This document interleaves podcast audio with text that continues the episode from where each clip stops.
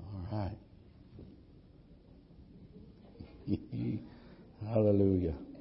If you have your Bibles, if you'd go to Genesis, we'll begin with chapter 39 and verse 23 as we continue.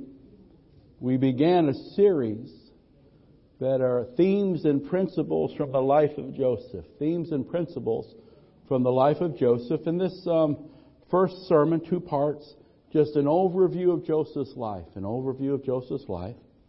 So, Genesis 39, verse 23, and the Bible says, The warden paid no attention to anything under Joseph's care because the Lord was with Joseph and gave him success in whatever or wherever he did or was. Amen. Now let's go to Genesis 37 and we'll start with verse number 1 and read through verse 11. The overview of Joseph's life. Jacob lived in the land where his father had stayed, the land of Canaan. This is the account of Jacob. Joseph, a young man of 17, was tending the flocks with his brothers, the sons of Bilhah and the sons of Zilpah, his father's wives, and he brought their father a bad report about them. Now Israel or Jacob, he loved Joseph more than any of his other sons because he had been born to him in his old age and he made a richly ornamented robe for him. When his brothers saw that their father loved him more than any of them, they hated him and could not speak a kind word to him. Joseph had a dream. And when he told it to his brothers, they hated him even more. He said to them, listen, I had a dream. We were binding sheaves of grain out in the field when suddenly my sheaf arose and stood upright, while your sheaves gathered around and bowed down to mine. His brothers said to him, Do you intend to reign over us? Will you actually rule us? And they hated him all the more because of his dream and what he had said. Then he said, Hey, I had another dream. And he told it to his brothers. Listen, I had another dream, and this time the sun and the moon and eleven stars were bowing down to me. And when he told his father as well as his brothers, his father rebuked him and said, What is this dream you had? Will your mother and I and your brothers actually come and bow down to the ground before you? His brothers were jealous of him, but his father kept the matter in mind. Now we'll be in this series for another few weeks, but the overview of Joseph's life. Now this is an exciting story, the story of Joseph. Especially when you can see the hand of God in every scene.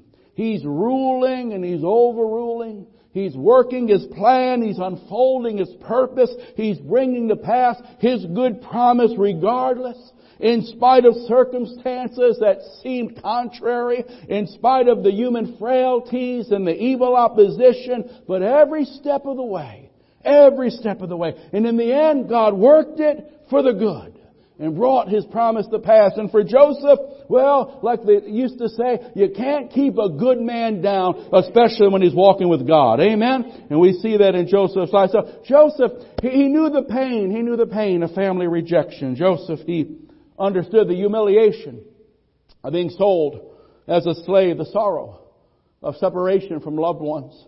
He endured the demands of forced hard work in a foreign land and of course he endured the temptations of this world and the helplessness of false accusation and unjust condemnation. He knew what it was to be forgotten. He knew what it was to be thrown into prison for something he did not do. But these experiences were ultimately used by God to turn a boy into a man and a servant into a ruler. And he was faithful over a few things. So in the end, God entrusted him with many things. You know, Joseph's life can give us a good example and many helpful, beneficial lessons for living in the present world that we live in. How Joseph was able to function and carry himself in such a spiritually foreign place in such an emotionally hard and dark place. Yet through it all, he kept his moral purity and integrity. He remained consistently upright before God through it all. His professional workmanship remained excellent and God was able to bless him wherever he was put, regardless of the road. That Joseph was forced to travel. Because how many know this morning, we don't always get to choose the road life makes us travel. Regardless of the road, he was forced to travel. He took the high road. And like we are able to say about Daniel in Babylon, Joseph, yes, he was in Egypt, but praise God, Egypt never got into Joseph. He went from prison to the palace. He forgave those that wronged him and he recognized it was the hand of the living God that had guided him and kept him and led him all along the way. And in the end we find him faithful and he fulfilled his purpose. He saved his family. He fed the nations. May we do likewise. An overview of Joseph's life. Last week we said number one, Joseph's life was pivotal, influential. His life had a great effect on those around him. Every step of the way, every stop along the way. In our lives, your life carries influence. Our presence, our example, our choices, our words have influence. They affect the world around us. The question we always have to ask ourselves is, which way am I steering them? How is my life influencing those that are around me? Joseph's life was pivotal, influential. Our lives as believers, we're called to shine the light that men might see the reality and the goodness and the greatness of the living God. Joseph's life was pivotal. Joseph's life was providential, we said last time. His life was directed by divine care, divine guidance and orchestration. The hand of the living God, not just the hands of circumstances, not, not just the, the, the, the life and how we live, but it was the hand of the living God that steered, navigated his life. God took even the darkest of events and he actually used them as stepping stones to move Joseph into the place and into the position, into the promise that God had spoken. And even when Joseph couldn't see the hand of God, and certainly when he had to be wondering, where is my God? Even then, God was working in his life, and that's something we all need to lay hold of, and we all need to remember that God is working, and God is helping, and God is with us. Sometimes we can't recognize it. Sometimes we wonder, where is he now? But don't you ever be afraid. Jesus said, I'll never leave you, and I'll never forsake you. And so wherever this life takes you, one thing as a child of God you can be confident of, He's with me and He's for me and He walks with me and He talks with me. I might not be able to hear Him. I might not be able to sense Him, but by faith I know the Lord is my shepherd. I shall not want. He leadeth me and He'll never forsake me. Can you say amen? Joseph's life was providential. And Joseph's ability to have that perspective, to have the right perspective, to understand God's hand was in control of his life. That's one thing that enabled Joseph to stay faithful, to stay pure, to stay positive all along the way. He didn't lose his resolve when others would have given up and quit. He didn't lose his restraint where others just would have let it out and unleashed their anger and their frustration. He didn't lose his righteous walk. He stayed faithful and he stayed holy. He stayed righteous through it all. And in the end, he was able to look at those that had harmed him the most and declare, you meant it for evil, but God has turned it for the good. I thank the Lord he can still turn it around. And let's not forget the dream. The dream that brought such hatred from his brothers and his enemy, but the dream that brought such comfort and faith to the heart of Joseph. Remember the dream that God gave Joseph. It's like the word and the promises that God gives us. When Joseph was going through the roughest roads, the darkest hour, He had a dream. He could remember back to what God had spoken, to what God had promised. And in the same way, you and I have the Holy Bible that when we go through the rough places of life, when we go through situations we didn't expect, we didn't see, we certainly didn't do anything to deserve it, and life feels like it's going to knock us down and keep us there, we can wrap our arms around the loving promises of God's Word, and we can be confident and assured, He that began a good work in our lives, He's going to finish that work. He's going to be our shield. He's going to be our shade. He's going to hold us in the hollow of His hand. And there's no devil in Durant, oh, that can steal us or snatch us. The Lord who began this work, He's going to carry it on to completion. And all those precious promises we stand on and we lean on. And even when it seems like life has knocked us down, when we understand God's providence, our God reigns.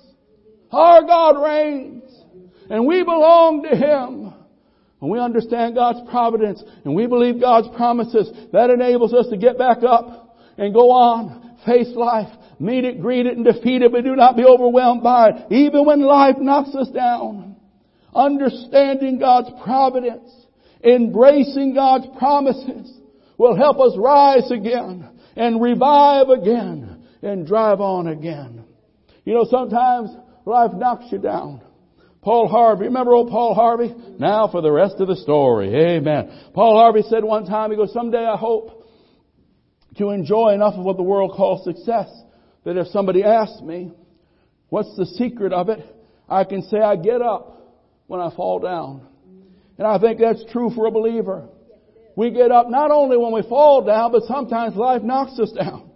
But because we understand the providence of God, that all things He's working together that even the ugliness of man God is able to use to further us and to bring us closer to Him. That whatever life throws against us, life is never out of the control of the arms of our loving God. And in that, even when I don't understand Him, I can trust Him. Even when I can't perceive why or how come, I know I can rest on His unchanging love. I know that His mercies endureth forever. I know that His faithfulness is great and He'll never fail me or forsake me. I know His providence. He is working. He is guiding. He is holding me close. And I understand His promises are yes and amen. If He said I can have grace, He's going to give me grace to endure. If I can have wisdom, He'll give me wisdom to decide. If He said He'll give me strength, then I'll be able to stand, having done all to stand. It's a beautiful thing to recognize. Our God is a God of providence. He goes before us.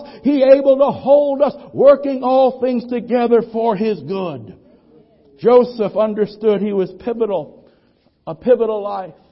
You have a pivotal life. Your life influences others. Always ask yourself, how am I influencing my family? How am I influencing my coworkers? How am I influencing my other brothers and sisters? Is God able to use me to encourage them, to lead them forward in the righteous path? Joseph understood his life was providential and so is yours. His life was not directed by a roll of the dice or merely just the choices and circumstances that men threw against him, but there was the hand of the living God ruling and overruling, even taking the ugliness of men and working something in Joseph's life. Number three, Joseph's life was prosperous. Joseph's life was blessed. We read that in Genesis 39. And there's other scriptures regardless of where he was. The Bible says, and God was with him, and whatever he did prospered. And God was with him, and wherever he was, he brought blessing. Some people bring, like we say, agita wherever they go. Amen. They go. But Joseph was put in a hard place and he brought blessing. Joseph was put in an unkind place and he brought blessing. What a man of God. And because of that, God was able to bless him wherever life put him. God was able to use him wherever he wound up. Joseph's life was prosperous. And God reveals his success to us so we can study some of the principles of his life from the Word of God. We can learn how to believe in the hard times and how to win while we're waiting. How to enable us to wait properly and not give in to that dream thief called time but we can recognize, even if the answer doesn't come tomorrow, if God said it, He'll do it. If God spoke it, He'll bring it to pass. We can learn how to respond to the um, injustice in the um, unfairness of life, but how to respond to them as a godly man or a godly woman. We can learn how to function in a fallen world with unkind and fallen people but how to do it without losing out with God. Oh, folks, I don't want to lose out with God. It's bad enough what man would do. It's bad enough to have to live in a world that's fallen and corrupt, but I don't want to lose out with God. I don't want to uh, tarnish my testimony. I don't want to be disqualified from the dream. I certainly don't want to weaken in my witness. And I learned from the life of Joseph how to carry myself even when everything seems to be working against it, but carry myself in a way where God can be pleased with me and God can smile upon me and I don't miss out with God. You see, the dreams that Joseph had were God's revelations and communications, promises to Joseph that, that God had a plan for his life, that, that God had a purpose for his life that God wanted to use him, that God was going to use him as his vessel to do his will in the earth. And remember, God has a plan for your life. God has a purpose for our lives. God has a desire for each one of us. We, we, we, can, we can write our name down. God has revealed it through His Word. God has communicated it through His Word. In the same way He spoke to Joseph through dreams, revealing to Joseph, I got a plan for you. I've got a purpose for you. I'm going to do something wonderful for you. We have the Bible that gives us promise after promise, declaring, decreeing, revealing, communicating the heart of our Father towards His sons and daughters. He says, I've got a will for you, and it's a good will, not an evil will. I've got a plan for you, and that's to bless you and to make you a blessing. I've got an ultimate purpose for you, that you be conformed into the image of my Son, and that you be fruitful in your walk and fruitful in your talk. Glory be to God forever and forever. You and I have the promises of God that God would say, listen, I want you to walk in my blessing. I want you to enjoy my blessing. John 15 and verse 16, how Jesus said, you have not chosen me, but I have chosen you. And I chose you not just to be saved, but I chose you to be fruitful. I chose you to be blessed. I chose you to be blessed so you might be a blessing to your world, that you might bear fruit. And when you bear fruit, you don't eat the fruit. Somebody else eats the fruit. He says, I want you to know, I got a plan for your life. I've got a purpose for your life. If you hear the voice of the Lord this morning, know that you know your circumstances can't hinder it. The path life has thrown upon you cannot stop it. But God declares, you haven't chosen me. I chose you. When you chose me, that was a response to my choosing you. And I've called you and I love you. And it's not just to get to heaven someday. It's for the here and now that your life might be blessed and your life might release blessing. Come on, say amen. Amen. Oh, God wants to use you. God wants to use you. Why am I stuck in this ugly job? Because God hath need of thee. Oh, why am I put in this place with all these crazy people? Because the Lord needs a vessel. The Lord needs a voice.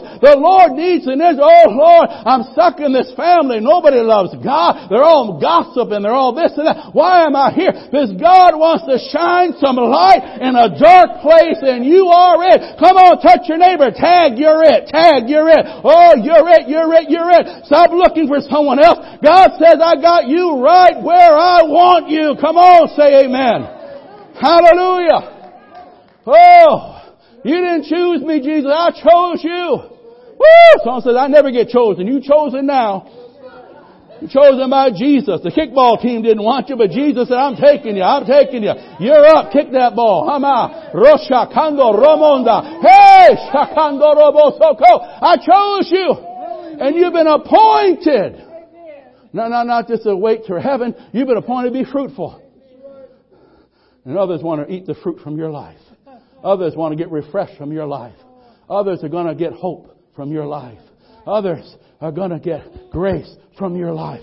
Glory be to God. Hallelujah. Bless His name. Bless His name. Glory be to God. God says, I got a plan for you, and it's a good plan. God says, I got plans for you. God says, I've got plans for you. Go ahead. I've got plans for you. Jeremiah tells us, God says, listen, I've got some plans for you. I know the plans I have for you, saith the Lord, and they're plans to prosper you and not to harm you. Let's look at it. I know the, God says, I got plans for you.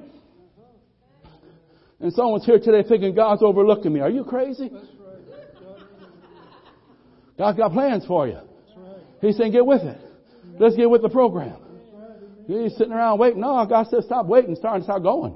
God says, I got plans for you. You waiting for plans? God says, I already got the plans. I know the plans I have for you, declares the Lord. And they're plans to prosper you and not to harm you. Don't be afraid of doing God's will. Don't be afraid of putting Jesus first. Don't be afraid of following the path God has ordained. They're, they're pro- not to harm you. That world will harm you. Disobedience will harm you. Procrastination will harm you. Woo, glory. That's right. That's true. That's true. Amen. Making excuses not to follow God wholeheartedly. That'll harm you. But oh, putting Jesus first, that won't harm you. Right. Doing the will of God, that's not going to harm you. Well, you might get some bumps and bruises. Plans to prosper you, not have to harm you. Plans to give you a hope and a future. Oh my. Oh my. Amen. Joseph's life was prosperous. And God blessed it because he chose to take the high road. Regardless of what road life forced him to go down. He made up his mind, I'm going to be godly. He made up his mind, I'm going to keep my purity and my integrity, and I'm going to obey the Lord and have a God consciousness wherever I am. And therefore, God was able to use him, and God was able to make him a blessing, not a hindrance to his world. And God says in the same way, those dreams kept motivating Joseph because God had revealed to him, I've got something for you, son. And when things didn't look good, he kept holding on to that dream. Said, but God spoke and God can't lie. The living God, he said this. I know he's going to work things out. I don't know how he's going to do it. None of this seems to make sense, but I know what I heard. I know what I saw. I know what God said. Let God be true and every man a liar. Come on, say amen. If God said it, he'll do it. If God spoke it, he'll bring it to pass. And so the dreams are motivating him. And because the dreams motivate him to stay pure and holy, regardless of what life comes, God was able to use him.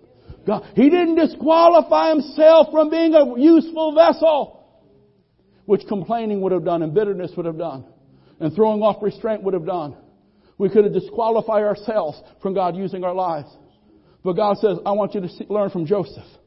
Because he carried himself properly, I was able to use him in the prison. I was able to use him when he had thrown in prison, trumped up charges of rape, and God still blessed him. God still using him. I mean, you can't keep a man down when God says, I'm going to lift him up. Come on. Amen. Mm. Plans to prosper you, not to harm you. God says, I want to give you hope and a future. Will you give me your life? Will you really give me your life? Will you surrender your plans and take mine? God says, I want to use you, but it won't be the way you want it to be. You don't write the script. We bow and submit our lives and say, where He leads me, I will follow. But when we do that, He takes us, common clay. He takes us, earthen vessels, frailties, weaknesses. Amen. He takes our baldness, our bulges, our bifocals, our bunions, and He uses it for His glory. Hallelujah. But we got to submit. Isn't that right? We got to yield. Waiting for God. God, now God not going to fit your thing. You got to fit God's thing. That's right. Amen. Hallelujah. God says, I got plans for you. Will you give me your life? I got plans for you. Will you surrender of the bitterness, surrender the com- com- complaining? Will you give me your life and do what I want you to do? And it's all by grace. I know you didn't earn it, but you can re- have to respond to it. It's all by grace. It's nothing we achieved. But he says in Jeremiah 1, while you were still in your mother's womb, I knew you. Can you imagine that? God said, I knew you, and even there I chose you. And the choosing of God is a choosing, not just a mental knowing, an affectionate choosing. God says, I've wanted you from your mother's womb. God says, I've had plans for you from mama's womb. Go ahead, Jeremiah 1. Wow, hallelujah. You see, it's all by grace, but I have to respond to the grace. It's all by grace, but I have to respond to that grace. Before I formed you, who formed you? Who formed you? Yeah, you better believe it. You better believe it. Formed, made in the image of my Creator. No one orangutan either. Come on. Image of God. Hallelujah. Formed in the image of God. Been redeemed by the blood of God. Because after I was formed, I rebelled, and so did you. After I was formed and he had a plan, I sinned and I did my own thing, and so did you. But he didn't just form me, then he purchased me back. Wow. Before I formed you in the womb, he said, I knew you. Then knowing not merely with just intellectual facts, but a knowing of affection, God said, I loved you. I loved you before your parents ever set eyes on you. And I set you apart. God said, You're not just one in a zillion. You are unique. You are special. You are one of a kind. Someone looked at their neighbor. I knew he was one of a kind. No. Uh, I, I appointed you. I set you apart. I set you apart. And I appointed you. Oh, my Lord. Oh, how wonderful it is to know this great God, to understand His love for us, to understand His purpose for us. And like Joseph, understanding these beautiful truths doesn't mean that life will be trial free or that life will be trouble free. Our existence will not be void of every challenge and every heartache and every tear. Hell will try to hinder us from being the ones God's called us to be. Men will try and attempt to frustrate the glorious dream and purpose of God from coming to pass. But like Joseph, if our attitude and our response remains right before God, regardless, then, then, then, like Joseph, the setting or the circumstance or the opposition will not be able to hinder the blessing of God from falling afresh upon our life. For when God chooses to bless you, all the devils in hell can't stop it. And Joseph was blessed every step of the way, regardless of circumstance. Don't equate circumstance with blessing. Don't equate comfort with blessing. And the Bible gives us a pattern in the life of Joseph. How God was with him. And God was working out his plan regardless. What are some of the principles of walking in God's blessing? There's many, many principles. It's a series all by itself. What are some of the principles from the Bible to walk in the blessing of God? Again, not exempting us from trial, not exempting us from heartache, but to walk in a way where the Father smiles on us, is pleased with us, and He can use our life in the measure and degree He desires to. What are some of the principles? We find one principle in Psalm chapter number one, where the psalmist said, Blessed is the man that walketh not in the counsel of the ungodly, nor stand in the way of sinners, nor sits in the seat of the scorners. But his delight is in the law of the Lord. In that law he meditates day and night. He shall be like a tree planted by river of living water. He bears fruit in season. His leaves don't wither. And whatever he does, it shall prosper. One way we prosper is by rejecting worldly wisdom and ungodly counsel and the cultural acceptance and the cultural norms of the world in which we live. But we delight in a higher law. We delight in the law of our God. And in that law we meditate. In that law we contemplate. In that law we feed on it. So we can walk in it and it can work in us. But one principle, if we want the blessing of God, avoid ungodly and worldly wisdom and worldly counsel. Delight and do not disregard. Thus saith the Lord. Can you say amen? But there's more than that. We don't just delight in the Word. We don't just reject worldly wisdom and carnal philosophy and what men say is okay. God might say is damnable. So I need to delight in the Word that is true. I need to delight in the pattern that is pure. I need to give my life over to that which God has said. Walk in this way and I'll smile on you. This is the way. Walk ye in it. But it's not enough just to shun the wicked. I I must apply the Word to my life. I must practice what I've learned. Joshua chapter 1 and verse 8, where God says, Joshua, you're gonna go into a land of promise. There'll be enemies, but I want to give you the victory. Somebody, God says you might be facing a battle, but I want to give you victory. If you don't hear anything else, God says that next season of life you're facing, I want to give you victory. I want to give you great victory. I want to use you and make you a blessing. The enemy will try to hinder.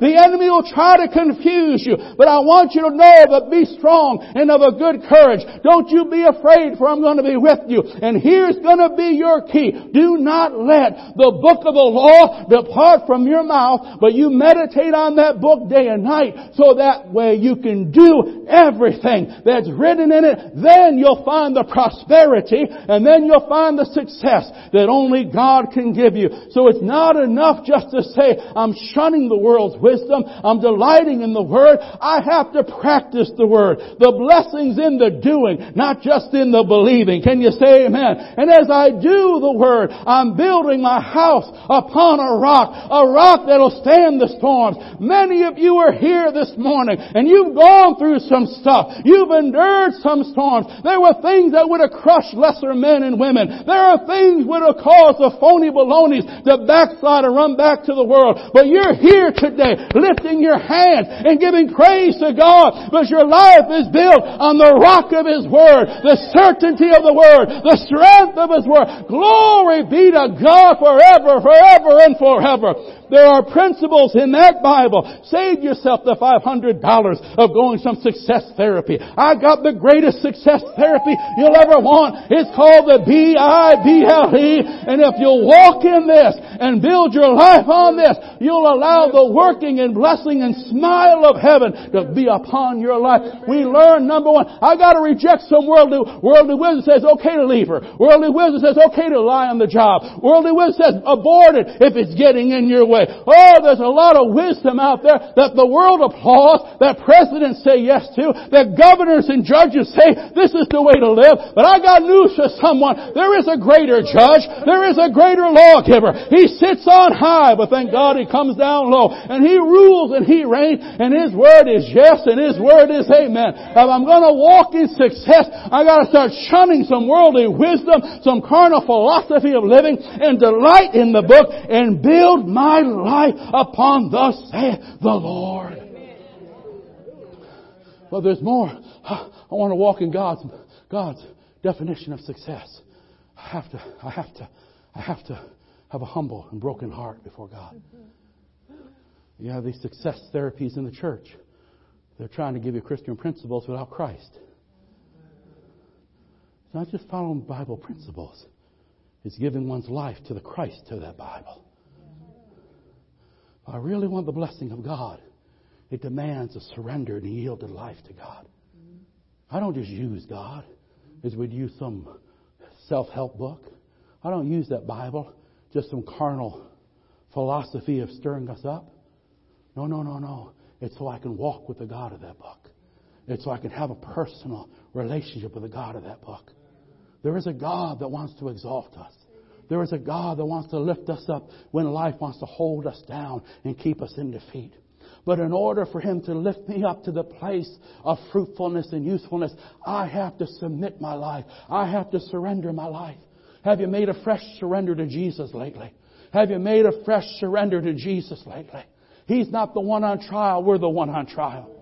Peter was able to say, Peter was able to, 1 Peter 5 and 6, that if I humble myself under the mighty hand of God, He will lift me up in due season. Humble yourselves. Who does the humbling? We do. We do. We humble ourselves under God's hand. We say, Lord, I'm yours, Lord. I'm sorry, Lord, for thinking I could run things. I'm sorry, Lord. I've been saved 50 years and I still try to act like I'm in charge. Lord, I submit to you. I surrender afresh to you. Have your way in my life. Whatever you want, let it be. God says if I humble myself under His mighty hand, then in due time, in the right season, God says, I'll lift you up. And I want you to know, no one can hold you down when Jesus says it's time to lift you up. The world will try to hold you down. Past defeats and past trials and chaos will try to keep you down. But the Lord says, if you'll humble your heart and make a fresh surrender to me, I will lift you up and I will bless you and I will use you. And one more thing. Ah, this is just a short little, little, little thing. We got a, a lot on success, but I'll give you another one success. If you want God's success,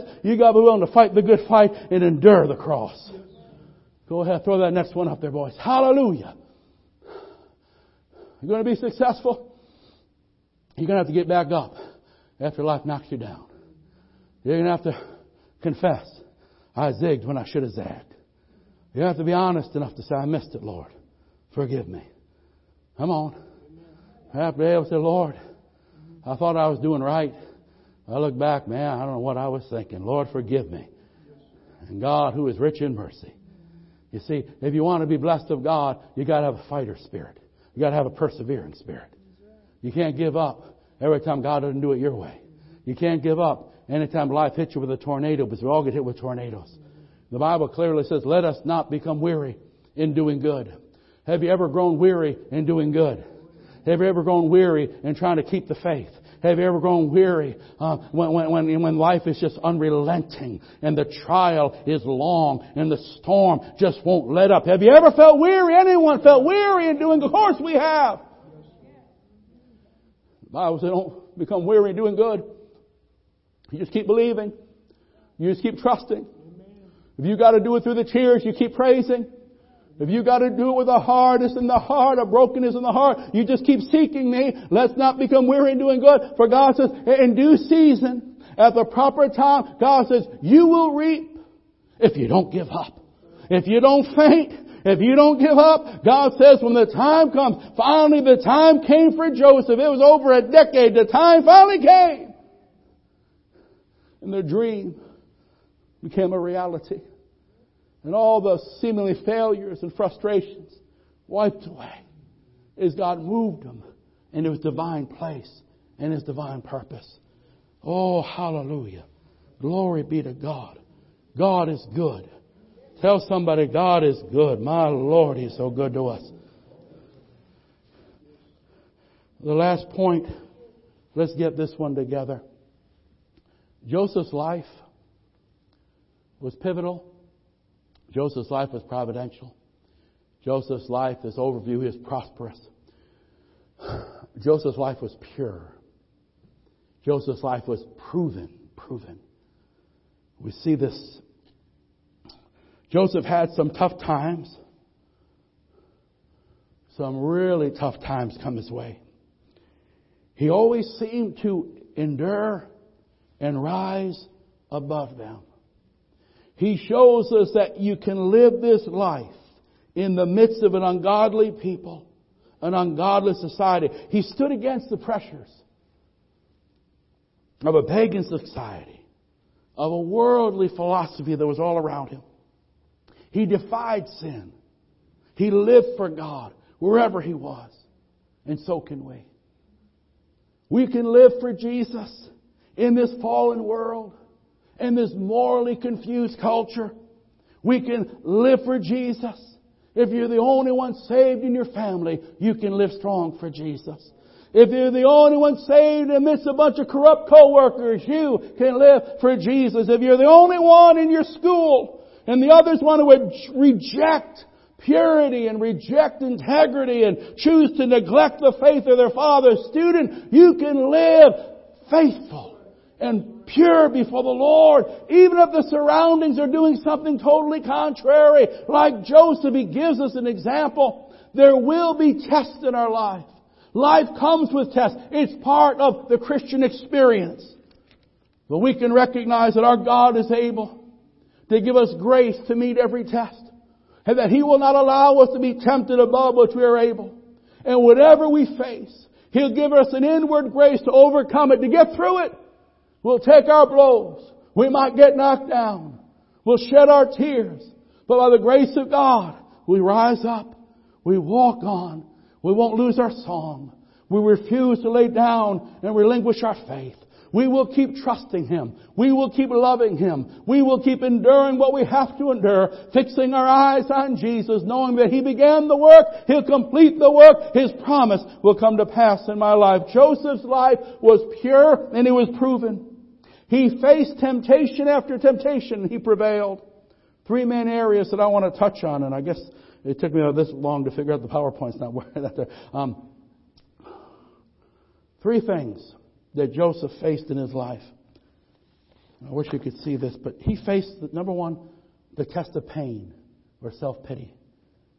Three areas of the life of Joseph that he was proven and he was tested. If he doesn't pass these tests, if he doesn't pass these tests, he'll be disqualified from that dream. He faced, number one, the test of pain.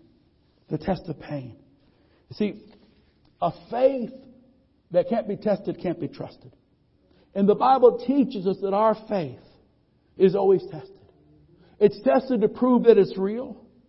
It's tested so it will become stronger and help us grow. It's tested that it'll bring glory to God. It's tested that our sincerity and genuineness can be proven true. It's tested that our character might be perfected. It's tested that our faith might be purified. Now, when we're tested, we, we should not struggle with it. We should not think it strange. I mean, Jesus was tested and Jesus was tempted. In fact, the tail end of Matthew's gospel, Jesus, in obedience, went and got baptized. And when he came out of the water, if you remember the story from heaven, the Father speaks forth his approval and his appreciation as, Thou art my beloved Son, and who I am well pleased. And the Spirit came upon him. Joseph went from one, Jesus went from a beautiful act of obedience and the approval, the public approval of his father, being filled with the Spirit to being led into a lonely, dry, barren wilderness. The very next chapter begins, and Jesus was led of the Spirit. The Holy Spirit drives him into a place to be tried and tested and proven. Now, Joseph's life was similar to this, and so is ours. Jesus passed the test in the wilderness, and I thank God he did, or you and I wouldn't be here this morning. Our salvation would have been disqualified had he not proven himself. But Joseph's life, it shows us that just because we are a blessed people, just because we are chosen, we cannot avoid being proven. We cannot avoid being perfected. We cannot avoid being purified by the trials and temptations of life. Number one, I want you to think about the test of pain. The test of self-pity. Joseph never would have became the man and the leader that he was if, if somehow he did not overcome all the injustice, all the abuse, all the forsakenness. The question we have to ask ourselves this morning, how do I handle the hurt? What do I do with the hurt? Joseph's brothers sell him as a slave. He's thrown into prison for doing right. He's forgotten by people he helped. He was abused physically, psychologically, emotionally. Watch your woundedness. One of the areas that we have to pass the test if we're going to finish our race is pass the test of pain and self-pity. Because we all get hurt. We all go through times when we cry ourselves to sleep. We all go through times when we wonder, this is inconsistent, this doesn't make sense, this hurts. We feel like falling apart. Watch your woundedness. Don't allow it to infect the rest of your life. Don't allow it to be a constant open door for the enemy to abuse you and afflict you and torment you. Joseph seemed to know how to handle the offenses and the disappointments, the injustices, without that being able to somehow take the pain to God and take our hurt to the one that's the healer of a broken heart. That becomes an emotional crippling to many. It becomes a lasting poison to someone's personality. It begins to afflict and affect someone's walk and someone's thinking. The refusal to bring our pain to God and allow Him, not that, not that it all goes away, but He can take a rawness out of it. He can take a, a guilt out of it. He's able to somehow minister into our lives that enables us to walk on without being bitter, without being angry, without saying, I'll never trust again. Those that cannot deal with these things tend to become bitter, bound with fears and insecurities. Angry. It's so important to take every hurt and every pain to Jesus. In fact, the Bible says that Jesus was anointed to heal broken hearts. And I want someone to know this morning that anointing is still upon Jesus Christ. And He is still able to heal wounded hearts. He is able to touch hearts that have been damaged by abuse and damaged by affliction and damaged by the chaos and the confusion and the traumas of this life. We can't avoid these things. It's part of living in a fallen world, but we have to ask ourselves, how will I handle the hurt? Without allowing it to cripple my walk with God, without allowing it to somehow poison my, my, my love towards my fellow man and, just make me someone I don't want to be. How do we handle it? Joseph was able to handle it. And I call on you today, bring your pain to Jesus, bring your hurt to Jesus. It doesn't give us amnesia, but He is able to minister. He can reach into areas the psychiatrist can't see. He can touch areas that a pill cannot affect. There is a healer healer. His name is Jesus. As we walk in this life, as we walk as men and women of God, we have to learn how to pass the test of pain. It happens. We're forsaken. We're rejected. There's this loyalty. There's a knife in the back. There's a trauma. There's a disease. And we don't know what to do and it hurts us. And it's able to really cripple us we don't learn how to take every burden and take every need and just lay out before the Lord and say, Lord, I'm hurting. Please help me. Lord, this thing has broken me. I'm bitter. Cleanse me. Lord, I don't know what else to say, but I know this thing is working me over. Would you please touch me and work your sovereign work within me? Test of pain. Could have became self-pity. Test of pain. Could have just became angry with everyone. What's wrong with that person? Well, they lost their dog. What's wrong? You know, what, what's wrong with this one? And even if it's something terrible, but 20 years later, it's still corrupting. Where Jesus is able. Jesus is able. Joseph had enough to give him an attitude and a half. Joseph had enough things go with him that he had every excuse to hate God, to hate the brethren, to hate. But he passed the test of pain. And somehow he was able to bring all that ugliness to God and allow God to do what only God can do. He passed the test of passion when he was the attempt of seduction. How many people lose it because of flesh? We live in such a fleshly world.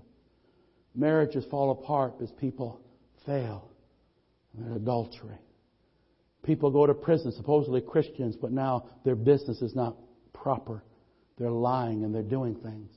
And there's the test of passion. You know the story how he kept his coat. He left his coat, but he kept his character. And in this world, there's some things we just gotta leave. And some things we better never let go of. And in this world, everyone's tempted. Temptation comes to all. But we have to recognize that God has given me a grace to say no to temptation. And it could be a fleshly thing, an immoral thing. It could be a business thing. You name it. You name it. Various temptations that will disqualify God's person from being the one God's called him to be. Oh, God, forgive me. God will forgive you, but you still might never become what He's called you to be. We can't play with that. He understood his sin was against God. Don't let the flesh disqualify you from God's dream. And lastly, there was the test of power. When he comes to the end, when Joseph finally arrives, he stays humble and he takes it all in stride. He knew how to handle the blessing. You see, adversity knocks some people out, but prosperity knocks other people out. And when the tables are finally turned, And when you now have the upper hand, will you still take the high road?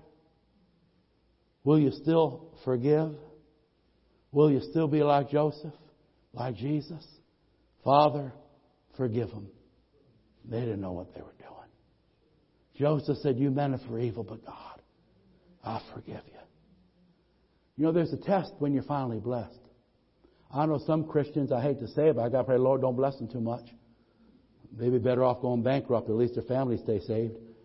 But when they're blessed, they can't find God's house. Well, some people are too blessed. Okay, you can't handle the blessing. If you can't handle the blessing, God, God might take that blessing away. Some people get the blessing, and then all of a sudden they're, they're haughty and they're pious. But Joseph, not only did he handle the test of pain, to be able to properly deal with everything that happened to him, unfairly, unjustly, someone that had a dream from God. His dream didn't lead him right to a throne.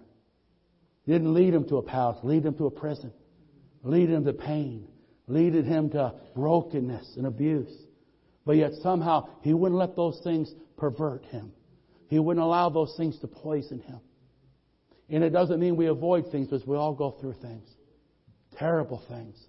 But how do we handle the hurt? How do we handle the hurt? Jesus says, bring it to me. Jesus says, let me work in your life. Jesus says, let me minister in a way where only I can. And like Joseph, pass the test of pain, but then pass the test of passion. Because in this world, it's a fallen world, it's a seductive world, whether it's the TV, whether it's the morality of this age, if it feels good, do it, and all that other nonsense. And you will be tempted. You are tempted like anyone that walks in a fallen world. There's temptations of every different form and fabric. But like Joseph, we must be able to say, how can I do such a thing and sin against God? Recognize God is with me. Have a God consciousness when you're in public, when you're in private, when you're home, when you're on the job, and live pure and holy by the grace of God, totally, completely. We live with integrity. We live with honesty. We live as righteous men and women. And lastly, when you get blessed and God begins to lift you up and God begins to bring you to that place and position that He could really use you and you really begin to see things unfolding and God's promises coming to pass, we pass that last test. Can you pass the test of blessing? Like Joseph passing the test of power. When you finally get to that place and the tables are turned, can you show grace? Can you keep taking the high road? Can you handle it like Jesus handled it? Hallelujah. Glory to God. Amen. The life of Joseph is an example for us, a model for us. So as we close, I ask you, is your heart right with God? If you're here today and you haven't received Christ, don't leave until you give Jesus your life. I'm not asking if you've been religious.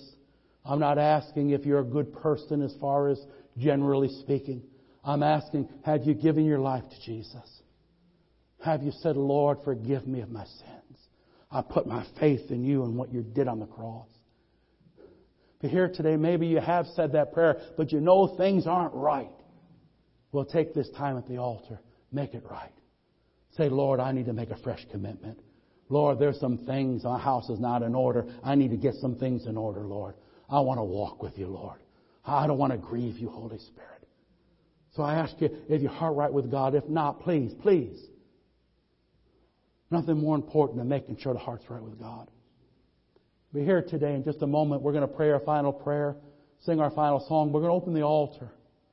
God's house is called a house of prayer. We're going to open the altar. And if you would like, if you would like prayer, please come and stand and we'll pray with you. We'll believe God with you. We'll guard, whatever the need is, we'll believe together. Or maybe you just um, would like to come and take a few minutes and pray and say, Lord, help me to be like Joseph. Help me to be a vessel you can use, regardless of where life takes me. Maybe you're going through a test this morning. Maybe you're really going through the trial. If you'd like to come and spend some time saying, Lord, help me to get through this. Give me the strength to take the high road. If you'll do that, someone will come and pray with you. Believe God that you can get back out there and fight that good fight of faith. Be the one that God has called and be the one that God can use. Can you say amen? Stand with me, please. Let's pray our prayer. Hallelujah. After I get done praying, if you would like to pray, please come. If you would like prayer, please come. But let's remember the life of Joseph. God is looking for men and women that He could use in all circumstances, that He could use regardless. We pray, Father God, we thank you, Lord, for the life of Joseph and this wonderful example, this pattern, these principles that you've given us in your word. Joseph was uh, uh, tested, and Joseph was proven, and Joseph came through victoriously. And Lord, we want to do the same. Like Jesus and like Joseph. Father, when our time of testing and temptation comes, help us to respond as men and women of God. Help us to be perfected and strengthened by our trials and troubles, not defeated or disqualified by them. Now, Father, please, let your power and your grace flow mightily at this altar. Father, you know every need. You know those that are struggling in private. You know those that are facing something very public. But you have told us to come boldly before your throne of grace. You have opened wide your loving arms and have called us to come, believing, expecting. Now you will touch us and you will strengthen us and you will heal us. You will be our burden bearer. Father, you know every need. As your people draw near to you, please draw near to them right now in a very powerful, in very supernatural way. We need you, we need you. And we choose to put our trust and cry out to you. Father, may your will be done. Bless your dear ones. In Jesus' name. And everyone said, let's worship the Lord. Come and pray. Come and pray if you need the touch of God or need to wait on the Lord. Let's talk to Jesus.